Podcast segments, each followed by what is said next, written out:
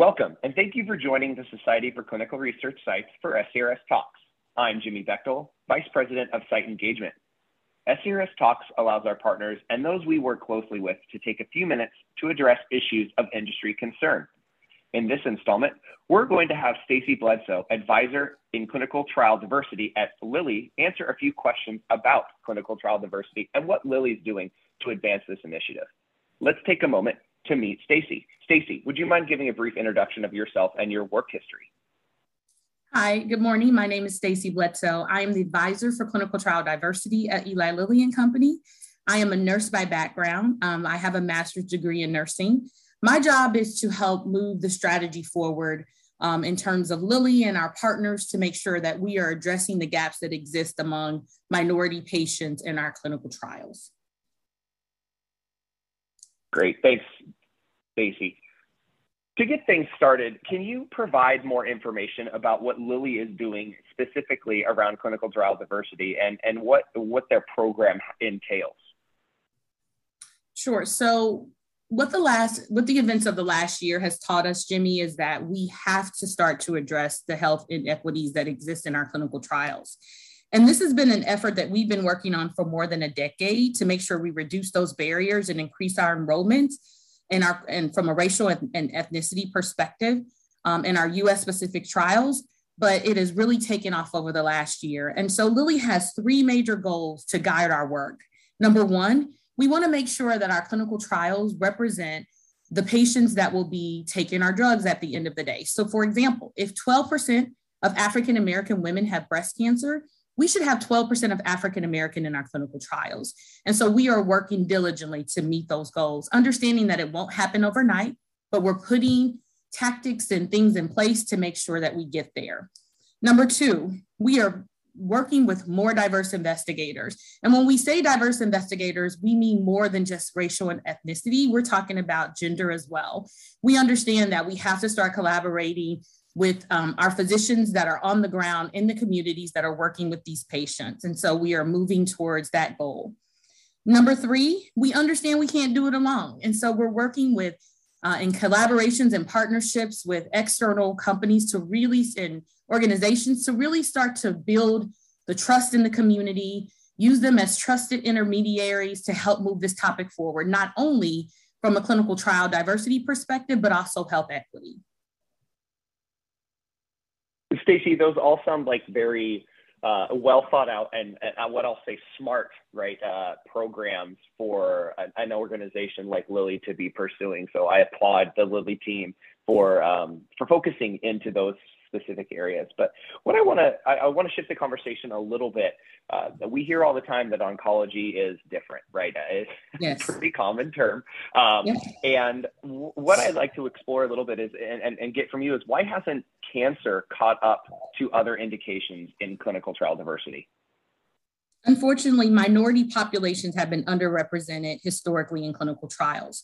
For example, we know that although minorities make up 40% of the US population, they only make up 36% of the participants in, in key clinical trials that lead to approval of new medications. And the percentage is even lower in oncology, it's 27%.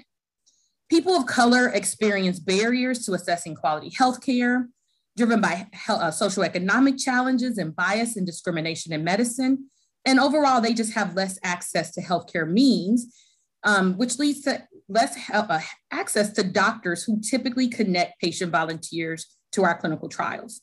And so, what we've tried to do within Lilly is really understand our data and our patients and where we stand, Jimmy. And we looked at our the most recent trials in, in the US for 12,000 patients. And we understand that we've enrolled about 39% of minorities. And specifically for Latinx or Hispanic um, patients, we have about 18% in our clinical trials compared to 18% of the US population. It's a little lower for African Americans. We have about 11.5% compared to 13%. Overall, the numbers still leave a gap. And we know, particularly in our oncology portfolio, that there is more that we must do and that our peers must do. And so we're committed to this work and making sure that we that people are represented across uh, racial and ethnicity um, groups. So, so let's talk about that commitment a bit, Stacy. What is Lilly doing? What other strategies are you working on to increase the number of diverse patients enrolled in those oncology studies? Yeah, great question. We know at the foundation of getting patients enrolled is addressing the lack of trust. And so we are working with um, people of color and community organizations to address this gap. Um, historically, there's a mistrust around medical research for patients of color because there's a dark history of exploitation and unethical experiments in minority populations, like the Tuskegee syphilis studies on Black Americans.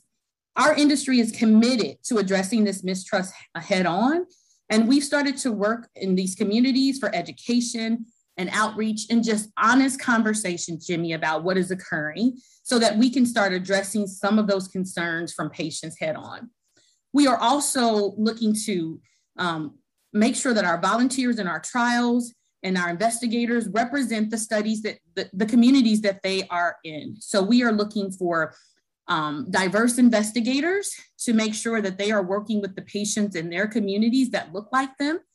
Um, and so that is one of the collaborations that we have taken on. And, and we're also improving our employee diversity.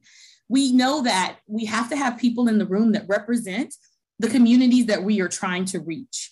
And so we put not only the community outreach things in place, but also our workforce um, is moving towards a more diverse population.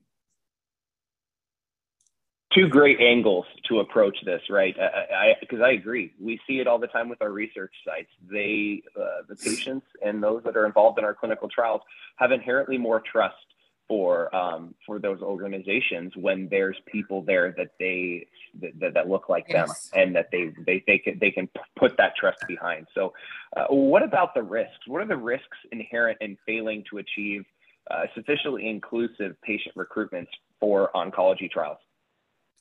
It's diverse representation is clinical is critical to our clinical trials. It helps our researchers ensure that we're making medicines that will be safe and effective as possible for the patients who will use them. We know that people respond differently to medicines depending on their age, their sex, their race, their ethnicity, and other factors. And so, what we learn from our research helps inform treatment decision, decisions that doctors make for individual patients. It also contributes to public health initiatives that are designed to improve health equity and, and create better health outcomes for patients. And the numbers speak for themselves. We know that as an industry, we must do better. And so, and we must address some of these barriers that we see within our community, within the two communities uh, that we are serving. At Lilly, um, specifically in the oncology space, greater diversity in our clinical trials helps us to develop more innovative medicines that are meaningful and, and make a difference to the people people with cancer and other diseases. So we've been working in this space, Jimmy. We will continue to work in this space, and we are going to be diligently making sure that we're putting things in place to actually move the needle in this area. Excellent, Stacy. It's refreshing to hear such commitment on so many different angles from an organization and really taking a holistic approach, which sometimes we see you know a piece here and a piece there and someone's heading in the right direction but it, it truly starts to, to, to paint a picture of again that holistic view of what's happening at lilly to, to really tackle the issue of diverse patient recruitment so could you share a few examples of cancers that disproportionately affect minority populations. I've heard of breast cancer rates in Black women as well as cancer in Black men as being two notable examples. But uh, and follow up to that, uh, what are your thoughts on how those trials in such areas are evolving to reflect those disproportionalities, and what types of continued improvements could you see needing?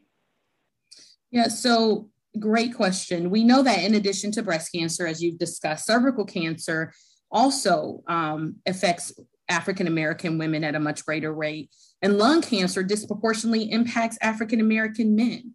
And so for us, it's important to understand what these dispor- what these disproportionalities actually um, lead to. And so we are actually trying to really understand our patients, right? And, and what we need to do to move this needle. So we are doing a patient journey to really look at in African American women, particularly in breast cancer, what is their journey? What are the things that we need to remove and the barriers that we need to address in order to make them want to be a part of our clinical trials? And so I think we have to keep looking at efforts to really engage the patient, understand what their concerns are, work with community organizations and advocacy groups, which we've done and which we've put in place to really understand how to move this needle. Um, we have to really focus on the communities that we are trying to serve. Beautiful, absolutely. Couldn't agree more with you, Stacy. Um, the the that that really is what it all boils down to, right? Is is fixing the disparities and the disproportionalities, as I as the term I used, uh, amongst patients yes. who are adversely affected by um, by uh, by any disease state, but as we're talking here specifically, certain cancers. So thank you for that. Um, as we begin to wrap up, Stacy, let's end on a positive note, right? I think awesome. I think the interview uh, I think the interview was was wonderful, and uh, we have a lot of really insightful information to share here. But are you optimistic optimistic that truly inclusive clinical research is is within the industry's reach? Is this something that we can do um, here in the I'd say in the short term? Yes, because now more than ever, we're seeing wide collaboration among healthcare companies, ag- advocacy organization, regulatory agency, and policymakers to further clinical trial diversity. And I can tell you that as a company, Lilly is truly committed to moving the needle in this space. Um, we uh, are putting all of our information on lilly.com. You can not only go and see what our goals are, but you can actually see how we are tracking. And so we are publicly acknowledging and telling people how well we are doing in this space. And as I said earlier, Jimmy, we understand this is not going to happen overnight, but we are truly committed to changing the way that we provide care to all patients. So thank you so much for your time and the opportunity to, to um, talk about this very important topic. Absolutely, Stacy, and thank you. Uh, I appreciate your time, and thank you for taking uh, taking that time to answer a few questions about clinical trial diversity and diversity in our oncology studies. And thank Lilly for the commitment that they've made to advancing this truly important initiative.